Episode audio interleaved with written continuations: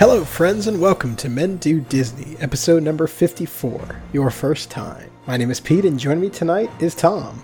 Hey, Pete, how are you? We're two slash three guys who want to help you make the most of your Disney World vacation as well as to bring some of that Disney magic into your life every day. So put on your favorite pair of Mickey ears, lower your safety harness, remain seated until the ride has come to a complete stop, and men, let's do Disney.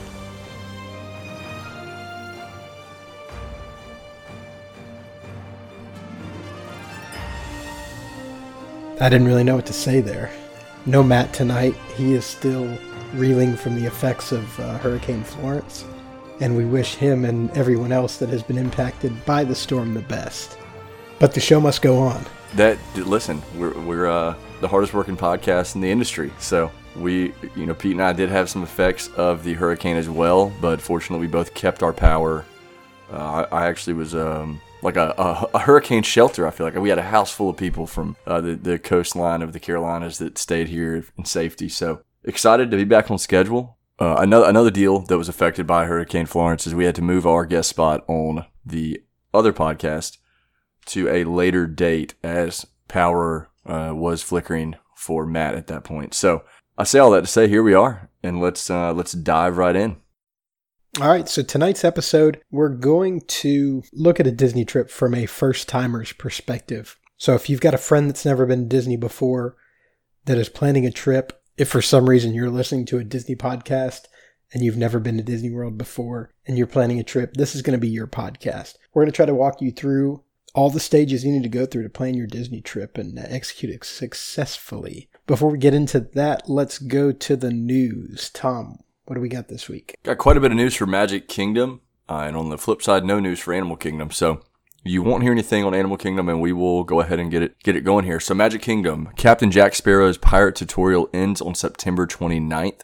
It's been around since about 2006 is what we can see. I have personally never done this. However, I've seen it done. Typically draws in a, you know, decent sized crowd, kind of like the Jedi training over at Hollywood Studios. Well, and the the guy that they get to play Jack Sparrow looks a lot like Johnny Depp. Every time that I've been there, he looks a lot like Johnny Depp. It's a really good Captain Jack Sparrow. Yeah, I, there's been times where I've actually stopped to look to see because you know Johnny Depp is known to well Jack Sparrow is known to pop in and out of Disney World and Disneyland.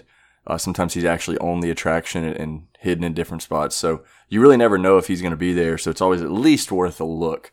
Uh, and I, am with you, Pete. I mean, they, they, the voice, the mannerisms, yeah, he has the, the, the whole part down pat. Uh, staying in Magic Kingdom, Move It, Shake It, Dance, and Play It party will be ending on December 1st. There'll be a new party coming early 2019. I would say most people are happy to see this coming to an end. I personally am not a fan of it. I've heard very, I don't even want to say mixed reviews, much more negative reviews about it. Uh, the songs, the whole premise behind it. There are a ton of Disney characters that pop out and you know kind of dance and move around with with the guests. But you know the only time I've ever liked this was when the MC noticed my shirt and he must have been like went to college where I went to college or something and he actually said something to me, uh, which was kind of cool. But typically this this this in my opinion just gets in the way because if you're trying to go you know to Adventureland from Tomorrowland, you cannot take the most direct route. So with a new party coming, I'm, I'm, sure Disney will they'll do something else, and if people like it, they'll keep it, and if not, they will continue to pivot. So uh, that's that there. Ziploc bags coming soon to Splash Mountain. Ziploc is now the sponsor. The bags will have an exclusive design, and guests will be able to recycle bags at bins outside the attraction. So let's let's pause here for a minute and talk about. I knew this was something you'd want to talk about, so you have the floor. Okay, now we get this news how many weeks after Disney has announced that they're going to be eliminating straws from their theme parks? Now, I know that Disney uses a lot more straws and they're going to use Ziploc bags on this attraction. But it seems to me like this is kind of a double standard, right? I'm very confused by some of the communication and planning here and timing. Right? Because the whole point is to eliminate plastic straws from the theme parks, and here we are with Ziploc bags now. Yeah, I don't know. I mean, I, I, I like the I like the idea because it is nice to be able to put your things in a Ziploc bag and yeah, I'm not I'm not questioning the idea. I think it's a great idea because a lot of people don't have waterproof cell phones. And so yeah, this is a necessity almost on this ride. But but they're very contradicting right now. Mhm. So, I I just thought this was funny. Yeah, we will uh continue to see how this goes and I mean there there certainly is, you know, a group of a party of folks who would like no plastic in the parks, and so eh, maybe there will be an uproar about this, and Disney will have to rethink it. Moving on, staying uh, in Magic Kingdom, Monsters Inc. laugh floor facade has been completely removed. Uh, it's been in place there since 1994, and it will, you know, there will be a new design. I I assume it moved to help with crowd movement. Is that kind of our guess? Yeah, it kind of, you know, it was that big spaceship and it kind of interfered with the crowds couldn't go through there as well. So it's a lot more open. That approach straight up going into Tomorrowland is a Gotcha. lot more open now. But it, it just, I don't know, it looks different. And there's no signage for Monsters Inc. Laugh Floor right now. Yeah, well, they'll get they'll get that they'll get that taken care of. But the id- it's certainly you can Google a picture and just type in Monsters Inc. laugh floor facade uh, Tomorrowland, and you'll you'll probably see a before and after. S- last thing in Magic Kingdom here, it's something we've talked about. So last thing for for Magic Kingdom, Bibbidi Bobbidi Boutique, which is something we, we talked about on one of our prior episodes here, will be closing for refurbishment. We're not totally sure when this will happen, but it will bring it more in line with the location over at Disney Springs. Uh, so I like I've shared the story of the family that went there for their haircuts. They'll have to pivot and go to Disney Springs from uh, And and this is a big deal for me because, you know, I'm kind of planning my daughter's first trip around going to Bibbidi Bobbidi Boutique and at Magic Kingdom. You know, I don't want to I don't want to deal with the rubbish Disney Springs location. I want to do the full on Magic Kingdom the experience. experience. Yeah, I, I understand. I would too because then you walk right into the park and you know she'll be be a princess and have glitter and magic and all the Disney. Exactly. touch. Gonna do uh, one of our favorite transitions here. We're gonna take our monorail ride over to Epcot. There is a Mary Poppins ride rumored for the UK Pavilion. This is I'm not sure if we have, have mentioned this. I know I've personally heard the rumors, but it looks like it re- it would replace the gardens in the back of the pavilion. It will be a ride similar to Dumbo, but not a dark ride as it's been long suspected. So that's kind of the disappointing thing. I thought they could get really creative with this, especially with if it was a dark ride.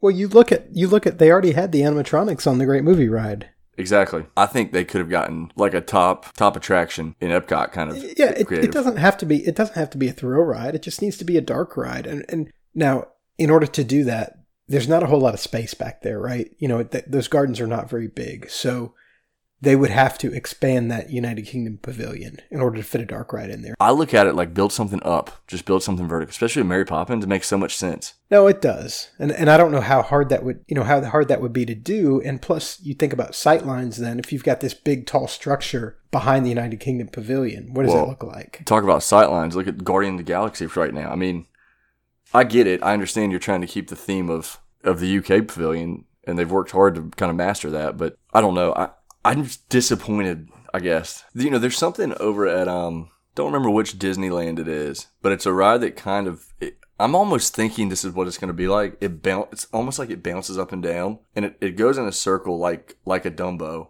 but you're not controlling the up and down. So it kind of has a rhythm to it, and I could see it being like that. But we'll have to see. More, more. Uh, we'll continue to follow the rumor, and I mean, eventually Disney's gonna have to file file papers to do this. So if that happens, we'll, we'll be uh, first to share it with you. Moving over to uh, Hollywood Studios, looks like Disney is retiring several citizens of Hollywood. Among those are Officer Brody, another Disney cost cutting measure. Uh, th- these are fun cast members to interact with. They're funny. They're extremely quick witted. It's never the same interaction, never the same jokes, because a lot of it is audience participation. So, And they've been there for forever, They have. right? I mean, I mean, I always stop and at least watch for a minute or two, you know?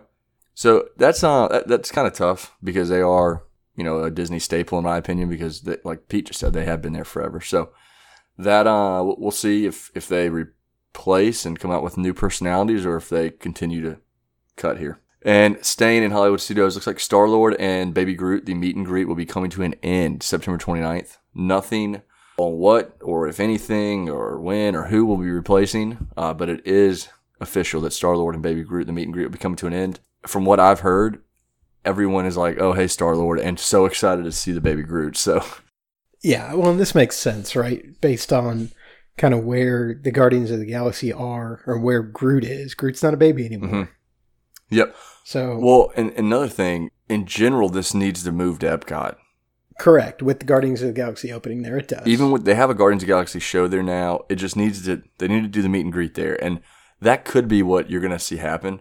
I agree with Pete. I mean, baby baby Groot is no more, so they're going to have to, and I think you've even seen some some uh, concept art, they're to have a, a full size Groot. It's just when and where and the timing of it. So, got some general news for you. Uh, we're going to hit on the minivan pricing. I talked on it on episode 53, I believe, uh, and just how the pricing I, I felt was kind of out of line. One thing I asked was where did they drop off the guest?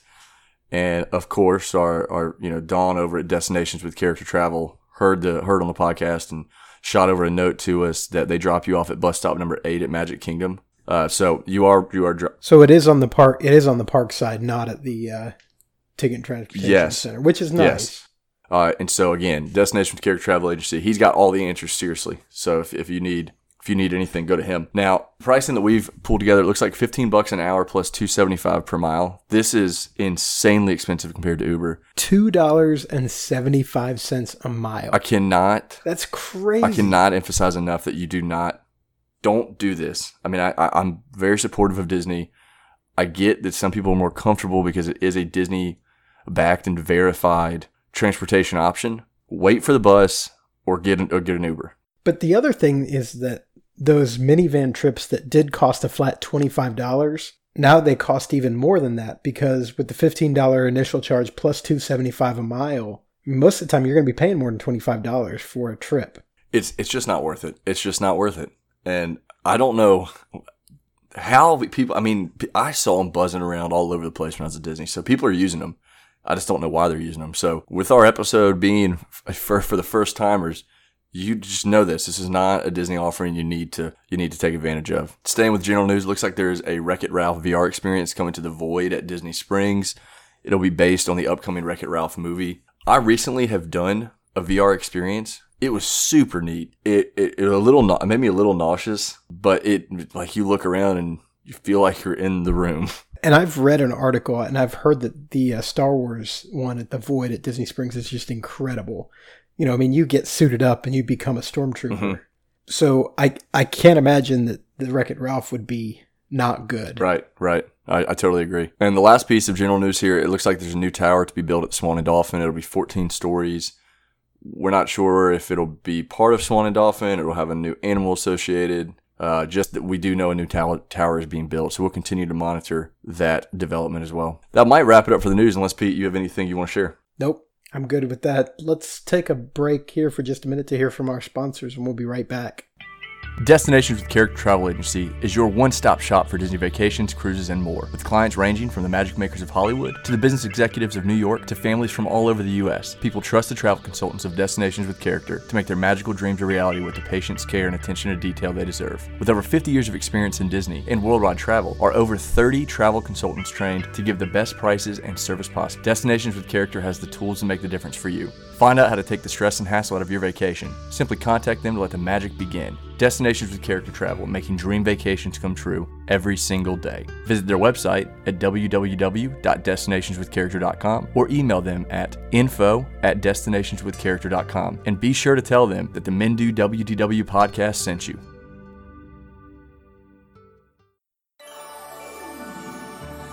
So your family is coming to Orlando. And the thought of lugging your stroller onto the plane isn't your idea of fun. But you're smart enough to know that conquering the theme parks of Orlando without a stroller for your kids could be a vacation killer. As parents ourselves, we get it. You're not asking for much. You just want the convenience of a clean, affordable stroller or crib delivered to your hotel or vacation home, ready to use. Welcome to Kingdom Strollers, a Disney featured stroller and crib provider that does exactly what you're looking for at a great price. To book your stroller or crib, just click on the item you'd like to reserve and select the dates for your rental. We run a tight ship, so we will never overbook. Next, tell us where you're staying and choose the times for delivery and pickup. Then, choose from helpful free accessories like cooler bags and rain covers. It couldn't be easier.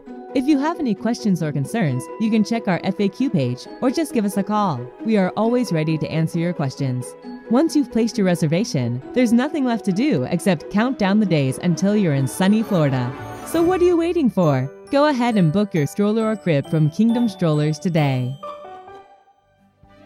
All right, so let's talk about going to Disney World and planning your first Disney World trip. So we're, we'll break this down into phases, and and let's start with I guess the pre-work that you need to do for your first Disney trip. I can remember my first Disney trip. I went with my parents. I didn't do a whole lot of planning for that Disney trip. I can also remember the first Disney trip that I did kind of as an adult by myself. I didn't do a whole lot of planning for that either, and I kind of regretted it once we got there. Yeah, the planning the planning is the most important thing. Uh, and, and we'll we talk about planning a lot on the podcast. So you've heard all of this. And if you're a Disney first timer, there's a lot to get caught up on. Mainly the app. Understanding how that works will lead to other items of planning your trip. So let's assume you have your Disney tickets. Understanding time windows for when things become accessible to you for planning your trip is like number one most important. So, yeah, you definitely want to book your Disney trip as far out in advance as you can, right? There's a few benefits to that. One, you can pay off the trip little at a time. Yes, you can pay off the trip, you know, whatever, 100 bucks a month, whatever you can afford. But you also get a lot more time to plan. So, what are your windows here? First, you've got advanced dining reservations. You can make advanced dining reservations six months out from your trip. So, if you know that you're going to be in a park on a certain day, six months out, you can make an advanced dining reservation. And we're not going to get into, I don't think, all the restaurants and where you need to eat and all that kind of stuff. There's tons of websites out there, there's tons of information out there. We've done podcasts on where you need to eat at Disney World. So just know that six months in advance, you're making your advanced dining reservations. That's going to help kind of define what park you're going to on what day. 100% agree. Uh, could not agree more. And giving yourself that time to prepare for your trip from the planning standpoint will make the execution that much easier. Now, another time window that's really, really important is your FastPass time window, and that is 60 days in advance of your trip. Now, we kind of have to take a step back here before we talk about fast passes because you talk about 60 days in advance, and I think you're assuming that whoever this Disney first timer is staying on Disney property or staying at a Disney Springs Good Neighbor hotel. I'm going to argue that it's a must that you stay on Disney, pro- not a Good Neighbor hotel. You stay on a Disney resort property because you're first timer. I want you, I want you to get the full experience. I want you to be totally immersed in Disney World. But two, it makes it so simple to be around Disney cast members 24 seven. I'll agree. I'll agree with you just because you don't have to worry how am I going to get to the park in the morning? What time do I have to get up in order to get to the park early enough to, to be able to get in on time? But I will also say that if it makes a difference between you being able to go for seven days and three days, I'm, I'm leaning towards staying off property at that point. Right. Yeah. And I guess I, yeah, I'm assuming perfect world here. You're doing Disney, you know, a week, no problem. You know, staying at a value resort, whatever resort, you know, fits your, fits your needs. So, but I agree with you. It, you know, let's assume that this is your first Disney trip. You want to do it right. You want to stay on Disney property. So you do get that 60 day window to make your fast pass reservations. And this is critical. And I know it sounds like, oh, well, 60 days in advance, there's no way things are going to be full. That is so far from the truth at Disney World. Even at 60 days out, you have to work your tail off to get the right fast, the fast passes you want for your family, which, which may not be Rock and Roller Coaster Tower of Terror. You know, it may be, you know, Peter Pan and Winnie the Pooh. I mean, it, it's just your family's trip. You, you know, you need to do the research there on what, what kind of attractions you like to ride. But this puts some structure in your day so you're not just floating through the park with no efficiency whatsoever. And I'll break in here to say, yeah, absolutely. You need to, we stress this so much on this podcast is you need to understand the people that you're going with if it's going to be you and your wife or significant other, whatever, and your two kids, you need to know what rides your two kids are going to be able to go on, what thrill level they're going to be able to handle, and what rides they're going to be want to ride the most. I mean, that's that's going to set up what you're going to do on your trip. Don't listen to us, you know, because Tom's going to tell you, oh, you need to ride Space Mountain a hundred times. Your family may not like that, so you need to do some research on what attractions are at the parks well before the 60 day window in order to really determine hey, this is what we want to do. This is what our can't miss attractions are. That on the can't miss attraction, great point. And you I mean, you need to get to the details of like height requirements for attractions because you could book these fast passes. Okay, I have a five year old who seems to like throw rides, but he's not tall enough to ride splash in space, and now you've booked these fast passes and you're in the park, and you, it's like, well, what do we do now? And Disney tries to be extremely fair, and they're not just gonna, you know, manually give you whatever fast pass you want for the day. I mean, it, they'll do the best they can to accommodate you, but it, it certainly is not going to be, oh yeah, here's a VIP service. We'll just take you to the front of the line of three other rides. You know, the, mm-hmm. the, some of that onus goes on you. So in this planning stage, eight, ADRs, advanced dining reservations, fast passes, understanding the app, understanding the layout of the parks, all of that is super, super important. And look, we're not here to tell you that you need to get a fast pass for everything that you want to ride. Again, you kind of have to understand okay, my family really wants to get on this figment ride, Journey into Imagination. You don't need a fast pass for that. Hey, we want to ride the seas with Nemo and friends. My kids really love finding Nemo. You don't need a fast pass for that. You've you've really got to understand where the waits are and and use your fast passes accordingly. And to, in today's world, Disney's made that easier than it ever has been. You can monitor fast pass. You can monitor wait lines, wait times for attractions from home every single day leading up your trip. I mean, I know on my trip in December, I kind of monitored every Monday. I would look at every park's wait times at what I what I viewed as peak hours on Tuesday, and and you kind of build your trip on one. Now you know now you know the popular attractions, and two, you know the crowd tendencies. Like where where are most people going? When are they hitting Fantasyland? Typically in the morning, people run over to Fantasyland and try to knock out Peter Pan and seven and Seven Dwarfs. You can ride Space Mountain pretty consistently then, or Buzz Lightyear's top, you know Ranger Spin. You can do back to back to back to back. And so understanding some of the, the traffic flow at Disney World and just how it seems to work and that also is going to f- get you more familiar with the app, and that's going to make your execution of your plan in the park that much easier. But not only that, there are a ton of resources out there. If you spend 15 minutes doing research, it's going to save you hours in the park. Mm-hmm. We talk about planning all the time. Again, we can't stress planning enough. Hit your ADR reservations, hit your FastPass reservations. If you're a first timer, stay at a Disney resort. You're, you're going to save a lot of time. So, what's next? So this is equally as important to me probably is packing for your trip. And it's sure everyone looks at the weather report. You know, it's Florida, so everybody brings an umbrella or a rain jacket. All that's normal. But it's like it's the little things that can go from okay, um cuz keep in mind, Disney is a place where you are going to do a lot of walking. It is a physically draining vacation. There is no easy route. I mean, there, there's certainly shortcuts and more efficient ways to get through the park, but you're not going to hop on a, you know, a, a, in a car or a scooter to get from side to side of the park. You know, you, you, do a lot of walking, you do a lot of standing, and it's hot. So one thing that, that we noticed on our Men Do Disney trip, Pete and I were multi- we changed shoes almost every day, and we didn't really have any foot pain. The other two guys brought one pair of shoes each, and were like they said it felt like they were walking on rocks and and they were miserable. And and I learned that a couple of trips ago that you wear the same shoes three, four, five, six, seven days in a row, and they destroy your feet. Yep, and just as I mean, a simple change. I mean, I would go from tennis shoes to sandals to a different pair of tennis shoes. You know, and and I just you, you save a lot of that that pain. And another thing I do when I'm packing, I pack enough to change socks multiple times in the day because your feet are your most important asset in Disney World. That's what's going to get you around the park. And what, whether I change socks because I rode Splash Mountain and my feet are soaked, or you know it's hot and I'm sweating, it it makes your it makes your trip and your like in the park so much more convenient. Yeah, and and you know, look, rotate shoes every other day. It doesn't you don't have to bring six pairs of shoes, but bring two pairs of shoes and rotate back and forth. Take care of your feet. If you do get blisters, bring some moleskin, bring some aspirin, you know, bring some neosporin, bring some band-aids, something to patch you up so that you're not miserable all day because you know, you're walking seven, eight, nine, ten miles a day at Disney World on feet with blisters. All you're going to be able to think about is those blisters. Yeah, and it impact it impacts your experience. I mean, everything becomes a little more annoying.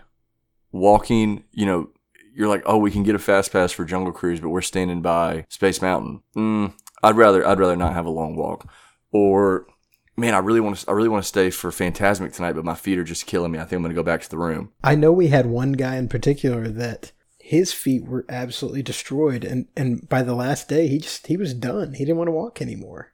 Yeah, and and, and we even had one that slept slept in one morning just because the whole the whole Disney grind. So I say all that to say when you're packing for your trip, understand that you are going to need to help yourself out a little bit. Be prepared to walk so you know what to pack and you're going to be eating a ton of different food and you know like heartburn medicine is one thing I always I just always bring cuz that can ruin your day. I mean that can make it you can't drink anything or eat anything. And not only that, I'll say you know bring a bring a, a medicine kit, but bring sunscreen too. You can buy all this stuff, you know, if you're especially if you're staying at a Disney resort, all the resorts have little shops. You can buy this stuff in the resort shops, but you're going to pay 15 or 20 bucks for a for a tube of sunscreen. I've done it before because we didn't bring sunscreen for some reason. I didn't bring heartburn medicine. It was six bucks for two little heartburn pills. You know, so you can get all this stuff at Disney, but you're going to save yourself a lot of money if you just pack it, you know, and, and bring it with you from home. Yep.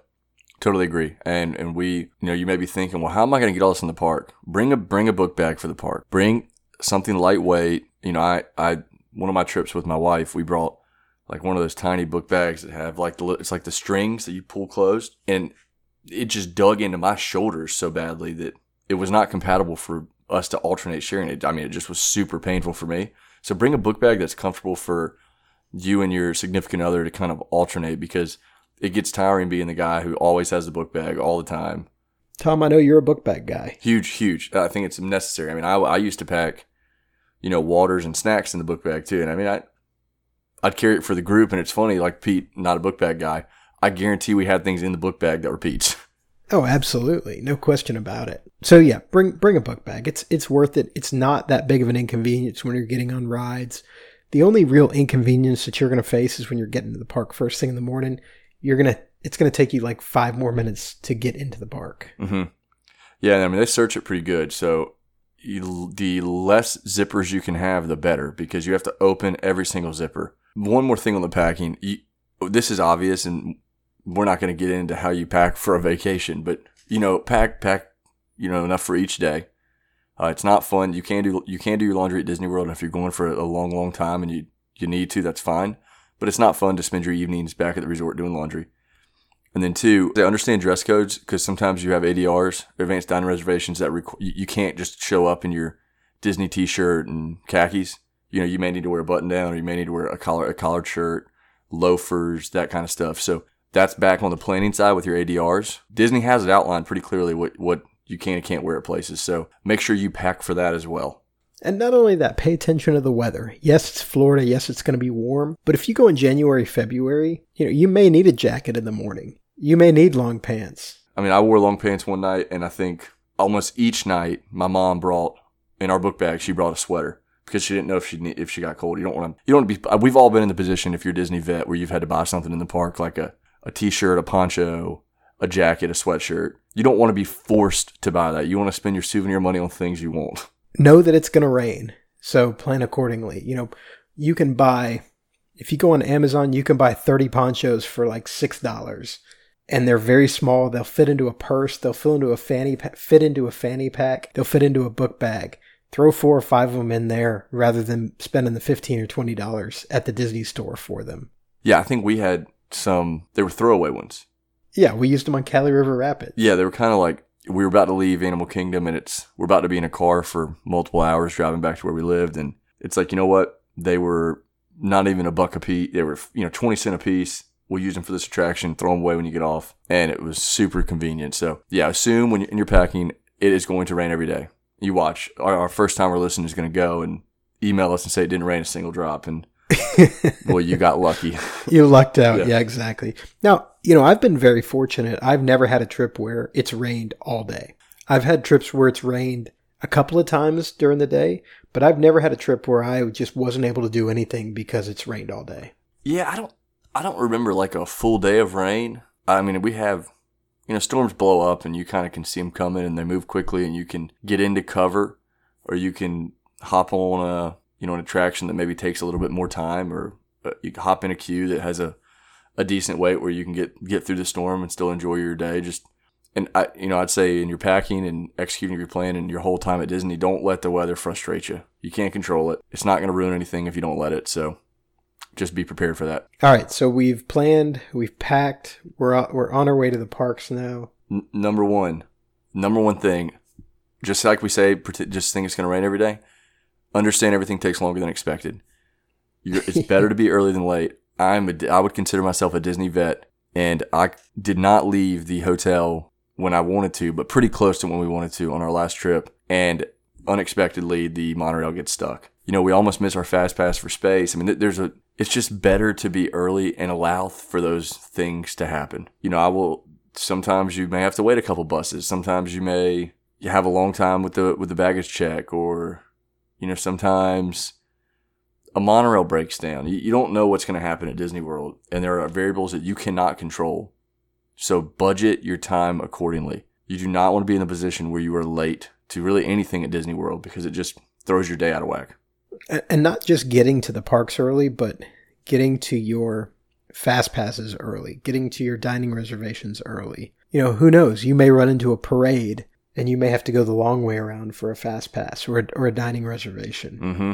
So something's going to happen. Something's going to come up. Also, with executing your plan, understanding Disney travel, understanding Uber, minivans, taxi, whatever you take. Like uh, one example is a first timer may believe this Uber is going to drop me off at Magic Kingdom. Well, no, it takes you to the TTC and then you have to get on a monorail or a boat. So un- understanding the whole process of how you're going to get to and from the parks, from your resort, how you're going to get to your dinner reservations. Maybe you're, oh man, we have dinner at the Polynesian. Just you know, ask a Disney cast member. They can they can get you there. They can help navigate you. But uh, that that's a big part. And then like while you're in the parks, I'm gonna go back. I'm, I keep saying it. Understand how the app works. Understand that it's probably smarter to get fast passes for early in the morning so you can get more fast passes for later in the day. Because we've heard people tell us, you know, Disney was fun and all, but it just stinks. I can only get three fast passes the whole day, and they didn't do any research before, so they had no idea. Hey, once you use those three, you can hop on and grab another.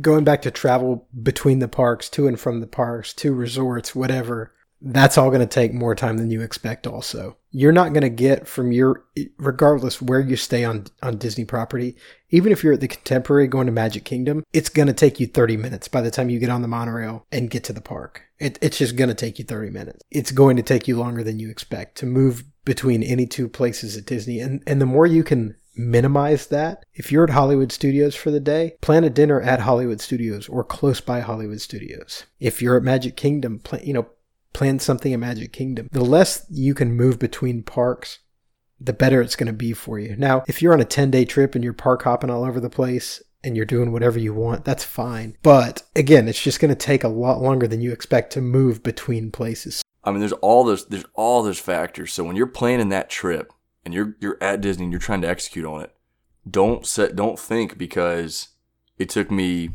12 minutes, you know, this morning to get from All Star to Hollywood Studios. It's going to take me 12 minutes on the way home too. You maybe hit a bus at the absolute perfect time. You hit every light. You know, no no issues with the bus lane. It's it it, it is what it is. And another thing is go ahead and familiarize yourself with the bus stops and where your bus is going to pick you up for that travel.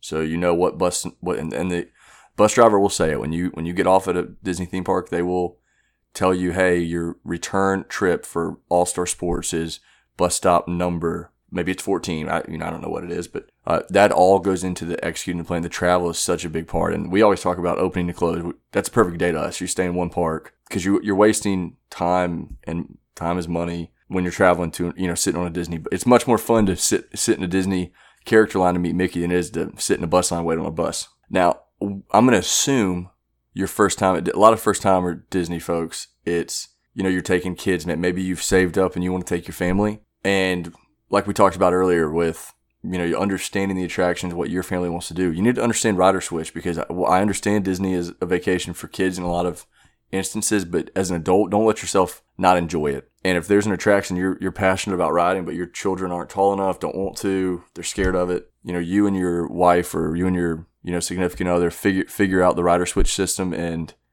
utilize it because it's there to help people who have kids that can't ride something, but adults want to ride it. And, and kind of on that same note, I'll say that an attraction with a long wait time doesn't necessarily mean it's a great attraction, so, right? So it, it it doesn't mean it's a great attraction, and it doesn't mean you're guaranteed to enjoy it. So I, I think of I think of Peter Pan, and I like Peter Pan. Don't get me wrong. I'm a Peter Pan fan at like a 30 minute wait. Mm. I, I might even be a Peter Pan fan at a 45 minute wait, but at a 90 minute wait, am I a Peter Pan fan? No, absolutely not. It's it's not worth it. And that's a little bit of your park research before you go. And I don't want to I don't want you to ruin your Disney trip by watching point of view videos on on YouTube for every attraction. And it's tough because we know every attraction. I mean, we've done it, so we now know what we believe is a good wait time for, you know, X attraction. But in your research, kind of get a feel for what type of attraction it is. I mean, you're right. On our Men Do Disney trip, the guys wanted to ride it because it had a 90 minute wait all day. We we landed fast pass, and they're like, "Why in the world is this 90 minute wait?" But actually, we waited. st- We had a short standby. We saw. We 'Cause I was gonna waited we, went waited standby for like 30 minutes. and they asked why why would this wait ever get long? And it really doesn't make any sense because the ride never stops moving. you know, I think of I think of Kali River Rapids. Yeah, there's another one. Why why does why does Kali River Rapids ever have a, a 60 or a 90 minute wait? hmm It shouldn't. Because Cal- you you put Kali River next to Flight of Passage into both 90 minutes. One of them is significantly more worth it. You would you would ride Kali River Rapids and be disappointed in your your you know your experience. So doing that research, I agree. Yeah, do your research, know your family. If your kids are roller coaster fans, know what rides are roller coasters. If your kids are not roller coaster fans, again, know what rides are roller coasters. If your kids don't like roller coasters, you don't need to stand in line for Space Mountain. You don't need to stand in line for Expedition Everest. So you knowing what those rides are before you get to the park is huge. It's you know, it's going to eliminate a lot of unnecessary waiting on your part. Oh crap, we waited in line for 45 minutes for Expedition Everest only to find out that it's a roller coaster. hmm Now we say all that. We you don't have to be a Disney expert to do Disney. There are you know maybe you're sitting there thinking, well, when I'm booking these fast passes, how am I really going to know if my kid's going to like it? While I uh, know that everything has gone almost, it's in your hands now. You don't have to call Disney to do things. You, you can all do it through the app. You can still call Disney and ask them, hey, I have a five year old who's never been to a theme park. What attractions do you recommend my family going after? They are they're there to help you. So we say all this, hey, know your family, and maybe you're sitting there. How intent c- could you compare Barnstormer, you know, Mine Train, and Big Thunder? Well, where could you find that comparison? You can do it online, or you can call Disney flat out and ask them, and they'll tell you, hey, maybe I would advise you to go this route, or maybe you know they'll ask questions and try to learn about your family as well. To, they want you to have the best experience, but that all needs to be done ahead of time, so you're not flying blind in the park trying to figure out what are we going to do next. Is this attraction that my, my family's going to like? I'm trying to think of is there anything else in the executing with the attractions? Not really with the attractions, but I I think on the memories and photography side, if it's your first trip to Disney World, I think PhotoPass is 100% worth it. If if you're the type of person that takes a lot of pictures. You're right. I think it's worth probably getting the package. If you're going to Disney for your first time, there's a good chance it's a significant trip for one reason or the other. Maybe it's your you and your significant other. Maybe it's you and your family, your kids, and you want to be able to keep these memories. It, it doesn't take very long for you to buy individual photos to where you hit the pr- the price point of what you could have had all of them. Exactly. And you you can decide at Disney if you want to add the package. So maybe you know go around the park and oh man, it really would have been nice to be able to get that ride photo. Or it, you know we took a, a family photo in front of Cinderella Castle and it, it turned out really good. You know we're looking in the app, we kind of want it. You can go add you can add the add the package then and get everything. But if you decide not to add the package, they will still take free photos of you and they're in the app for you, and you can decide if you want to. But maybe maybe it's we're getting one photo. Then no, it's not worth getting the package. You can go through all your ride photos, all your PhotoPass photos, and pick the one you think is best suited for your family or, or whoever you went to the park with. So that that's another another kind of tip and execution of your plan in the park. Disney has photographers everywhere. Anywhere that you would think is a photo op, Disney's got a photographer there. So, and yeah, sometimes there's a line for it. I mean, no, no question about it. But but there are a lot of of PhotoPass photographers out there. Anything else for you on executing the plan? No, I I think uh, I think we've offered some good hints. Again, we've we've done a couple of episodes on how to do Disney. Listen to those if you want more detailed information. I think these are some good general guidelines. But but there are other resources out there for how to move around the park, how to plan your fast passes out, how to plan your meals plans out, where to eat, all that kind of stuff. We've done podcasts on that before. Yep. Now, if, if another topic that I kind of wanted us to share, if you were, if a first timer called you, Pete, and said, "Hey, what what are some must see attractions in each park. So we could start at Magic Kingdom. You don't really have much much detail past that. Again, I mean, we understand that maybe it's a family, maybe it's you know a new newlyweds. It, these are in general because we can't we can't we can't name your must see attractions because we don't know your situation and what you want to do at Disney World. But these are generally what you would feel as must see. And and we also don't know if you've got kids that are going to enjoy these rides or are tall enough to ride these rides or, or whatever. But so Magic Kingdom, I think I think Pirates of the Caribbean is a, is a must do at Magic Kingdom. I agree. I think as popular as that movie series was, and some of the tweaks they've made inside the attraction that kind of mirror some of the, some of the scenes from the movie, Pirates of the Caribbean is a must see. Another one for me is Haunted Mansion. I think that's a Disney staple. Do it at night. Uh, do it, do it, do it multiple times. It's not something you just do once and hang it up. But doing it at night is especially creepy. If you have kids, do it during the day first, probably. Well, in both these rides, they don't typically have super long waits. They're going to have waits, but they don't typically have super long waits, and it's pretty easy to get a fast pass for both of them generally. Yep. We we even on the short notice trip we had, we had no issues, you know, getting this stuff lined up. So as as far as thrill rides at Magic Kingdom, I, I think Splash and Space are the, the two you got to go with here. So Splash Mountain and Space Mountain. You've got a roller coaster, which is, you know, a Disney classic, and you've got a you've got a dark ride slash thrill ride, which well, it hasn't been around as long as Space Mountain is is still a, I would I would argue the best ride at Disney World. I mean, it's it's one of the fullest experiences you're going to get from an attraction with the storyline, the queue, you know, the thrilling drop at the end, the multiple drops in the middle, kind of what's going to be around the next corner feeling when you're riding. And as a kid, I, I did not like the last drop, but I, I loved everything else about it so much that I would still ride and just be terrified by the last drop.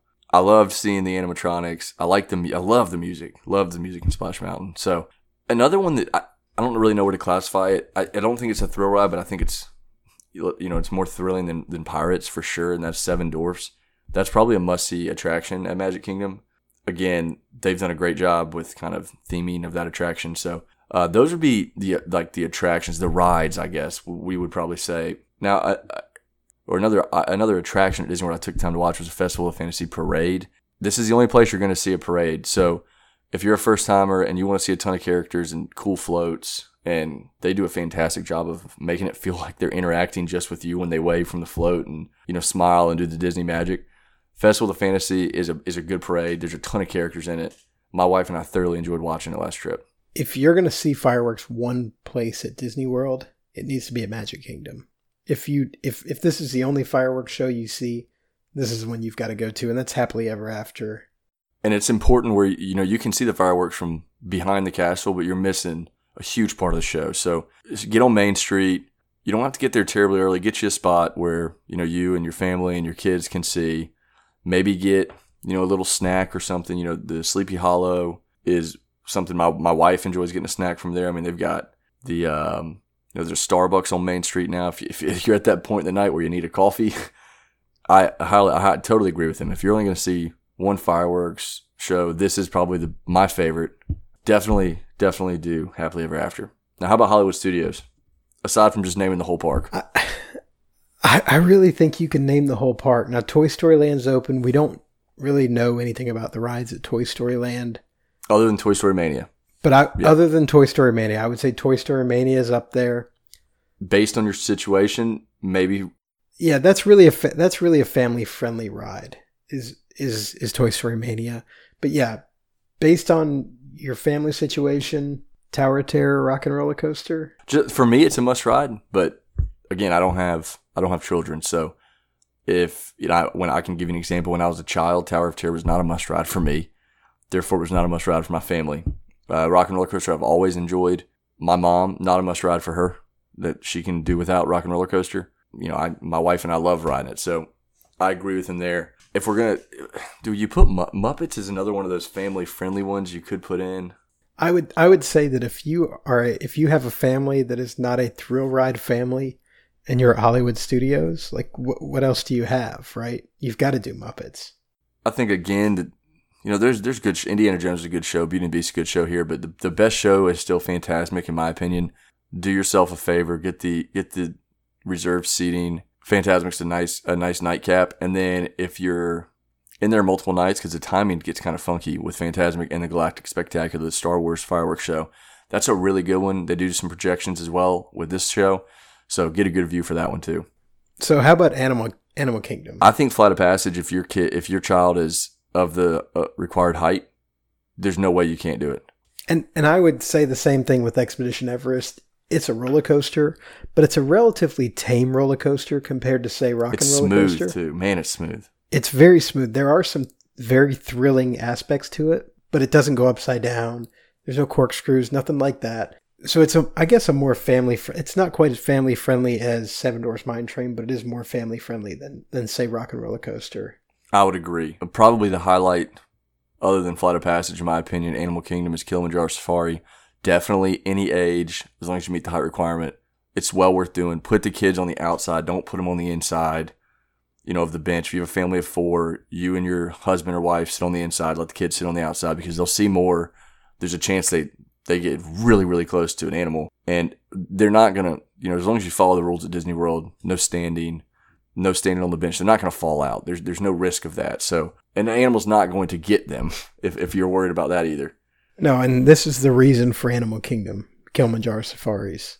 Sure, there are times where there's going to be something on the right, and you're going to wish, man, I wish my kid was sitting on the right of me instead of the left. But the the way the path they take, and you know, the animals do free roam, so I can't guarantee that there will be, you know, both sides of you. But in more cases than not, I would actually recommend the left side because you do get closer to like the hippos and you see the crocodiles and uh, there's some stuff that's only on the left uh, early on in the attraction. Uh, the other two things, I mean, Festival Lion King and Finding Nemo, I think are both really good shows. You can't go wrong with either of them. Now, you really enjoyed Rivers of Light, right? Do not do Rivers of Light. First timer, you're wasting a fast pass. You're wasting your evening. Go do something else. Go do Everest. Go do Everest at night, or, or you can even do Kilimanjaro at night. I mean, people. I've heard mixed reviews on it. I didn't personally take it up when we were there because we did uh, Rivers of Light. So don't don't do Rivers of Light. Enough said there. Moving over to Epcot. Look, The I- obvious Yeah, World Showcase, right? World I mean, Showcase is the obvious, no matter the age. you can spend so much time here. There's something for every age here, I, except for maybe that kind of awkward teenage. Where you're too old for Kidcot stuff and you're not old enough to consume beverages. yeah, I I, mean, would- I there's agree. still shopping to do, and there's still some cool stuff to see as kind of a teenager. You know, 16, 17, 18, 19. But it's kind of an awkward age for Epcot. But yeah, just a lot of a lot of cool stuff to see in World Showcase. And one of those attractions is Frozen, And that's probably a must see. I mean, that, especially if you've got little girls I mean, kids love Frozen. or little boys, I guess. Yeah, I mean, kids love Frozen, and I, I was not. I didn't have high expectations. that I was going to love the attraction, but I absolutely love the attraction. It's a, it's a good attraction. What else at Epcot? You've got obvious Spaceship Earth. This one's not going to light light you up, and it's not thrilling. Your teenagers aren't going to like it. I'm going to tell you that now. But you're inside of the one of the most well known things at Disney World. You know, you say t- your teenager's not going to like it, but I really enjoyed it as a teenager. I don't know. I just I'm not a fan. I, I maybe I just didn't like it as a teenager. Maybe that's the issue. Another one. Another. And then I would say that Illuminations is worth seeing at Epcot too, especially if you're a first timer. It's definitely worth. You know, my my kind of go to is Germany. Grab a table in Germany, get a couple of beers, and watch Illuminations from Germany. Yeah, I think that's a good point. I mean, I, again, if you're a first timer, you want to soak up all the Disney you can. Illuminations is unlike any other fireworks show. That's one thing Disney's good at. It's not like you're seeing the same show three different times. They're all extremely unique to the theme that Disney has gone with. So Illuminations, is, I was really impressed with the last time I went because we did stay and watch it. We didn't we didn't talk about Soarin', did we? No, you know what? We almost forgot Soarin'. I'd say Soarin's another one, more so than Test Track. Even though Test Track is my per- personally, I like Test Track more, but I'm, I've got to think for most people, Soarin' is Soarin' is unlike anything else at Disney World, uh, other than Flight of Passage. I think Soarin' is a can't miss. Yep, I would agree. Now, leaving Epcot, you know, D- Disney Springs is, in general, I think is must see. There's a ton to do. I mean, I've I've gone a bunch on all my most recent trips. It can kind of be a quote unquote free Disney day. Tons of shopping. You know, if you want Disney in your face, there's a lot of Disney there. If you don't, there's a lot of not Disney there too. So people love the the night nighttime there. There's great shopping. There's great food. I've eaten dinner at multiple places there. Uh, my wife and I absolutely love it. And then if you need just a, I mean, it's a day to kind of maybe your trip starts the next day or you get in midday and bounce around with some Disney track. I mean, some uh, Disney resort hotels. You know, maybe you're staying at All Star Sports and I don't know if I'd go to go to you know Grand Floridian and then you're going to go back to All Star Sports and be kind of depressed. You're you're not going to feel good about your decision at that point. No, I mean seriously, it's Disney is as you're going to hear. It's it's a big place. They've got a lot to do there, and I mean everything everything is must see. I mean I could list almost everything. That's how much I that's how much I love it. Well, I think in general we hit. You know, again tonight's episode was much more of just an overview. We have episodes that dive into to stay or not to stay on property and to you know, to get the dining plan or not get the dining plan. And where to eat and what what fast passes to get. Yep. So those are more in depth. Uh, and certainly we encourage you to go back and, and download them and listen to them. Overview, I think we, we gave some, some sound advice. And then, like Pete said, research yourself. I mean, go Google Disney tips for first timers or go pick up a Disney travel book or, or just hire a travel agent like Destinations with Character Travel and let them do it for you. They are Disney veterans. They are travel veterans. They know what they're doing. Uh, so if you're concerned that you, you're not capable, you don't have the time to do it, turn it over to a travel agent. Destinations and Character will do it all for you. They'll get to know your family and book the attractions you want them to book and give you really good advice along the way. If you have a kid and you need a stroller, Kingdom Strollers, give them a call too. I don't want to leave them out. They have a really cool operation down at Disney World and they take the stress out of renting a stroller. So we're fortunately aligned with good, good partners. I, I mean, imagine flying with a stroller. Yeah, don't do it. Just, horrible. Just get down there and they will have it delivered to you and you don't have to drop it off at the end of the night. You know, Dis- some Disney parks, uh, you have to leave the stroller. So then you got to pick up your, you know, kid and it's, who's dead asleep and it's just dead weight you're carrying and holding. So our, our sponsors are here. They're, they're here. We, t- we like to talk about Disney. They, they know Disney like the back of their hand and they can take care of any of your needs. All right, well, let's uh, wrap this up and move into the secret and trivia question of the week. What have we got, Tom? Yeah, so secret of the night definitely goes with the theming of our episode for Disney First Timer. So when you go to Disney, of course, cast members are there to help you. You can ask them for almost anything and they should be able to help you. Now, I will warn you, some cast members have to stay at their post. So maybe they're in a store and you ask for directions to Frontierland and they kind of explain them to you. Then you get out in the park and on Main Street, and you're like, "Well, hold on, I just forgot everything this cast member told me. I don't know how to get to Frontierland still." Don't worry, don't panic. Go to a custodian and tell the custodian, "Hey, I'm trying to get Frontierland. A cast member in the store just told me how to get there, but I don't really know how." Uh, the reason I, I recommend a custodian because they kind of free roam throughout the parks, so where they don't, they're not tied to a certain post per se. Yeah, they they stay in a general area, but they can actually, if you want them to, walk with you to the area so you are led by someone who knows exactly where they're going. Now, we, we have a mutual friend who was a custodian in the college program. That's that's correct. Do you did did he do a lot of that? Have you ever asked him about that? I, I you know I really I haven't. I'll have to ask him. I mean I know he said he did a lot of you know the work where cast members run around and he his day was different every day. But I don't know if he ever had to walk with someone through the park. But they're there to. I mean, I, I, they'll do it. I know he did a lot of flirting with the uh, the females in World Showcase. Yeah, he did. He did I do know, that. I know. He, I know he said that, but we've been talking about how physically draining Walt Disney World can be. Our trivia question last week was how many acres is Walt Disney World? It's roughly twenty-five to thirty thousand acres. And here's the mind-boggling thing: when you're there, you're gonna you're gonna be like, "Man, this is the biggest place I've ever been." Only seventy-one hundred of the acres have been developed. So, talk about room to grow. But but not only that, only eleven hundred of that are parks. And so I know Disney can serve some of that because they are very environmentally friendly, but Disney World is is night and day different than Disneyland. Disneyland's landlocked and it is what it is. Disney World goes so many different directions. So there's, there's a, plenty of room for for a fifth park and a sixth park. A villains park, park. is we want. Yep. Yeah, I think so. Now another trivia question for you this week. It's uh, what does a quote unquote code P mean in the parks when you hear a cast member communicate that over their communication system? I think these are funny. If you look up the Disney codes, you can find what most of them mean. Uh, so tweet us at MenDoWDW Podcast uh, on Twitter with the answer or email us at MenDoWDW at gmail.com. Uh, we accept answers either way. Love seeing you guys participate, and I'm excited to see what you guys come up with for what is a code P as in puppy. All right. Anything else? That's it. All right. Cool. Well, uh, again, hopefully Matt will be back next week we'll get our uh, guest appearance rescheduled and, and have some more folks on our podcast here pretty soon. But uh, that's all we've got this week. Please tune in next week for some more Disney magic. Look for us on the Twitter at MenDoWDW Podcast. If you have any suggestions, questions, or comments, please tweet us or email us at MenDoWDW at gmail.com. If you enjoyed the podcast, please subscribe and leave us a review. It really does help us out. Thank you so much for listening and giving us the most valuable thing you have your time. We'll see you next week.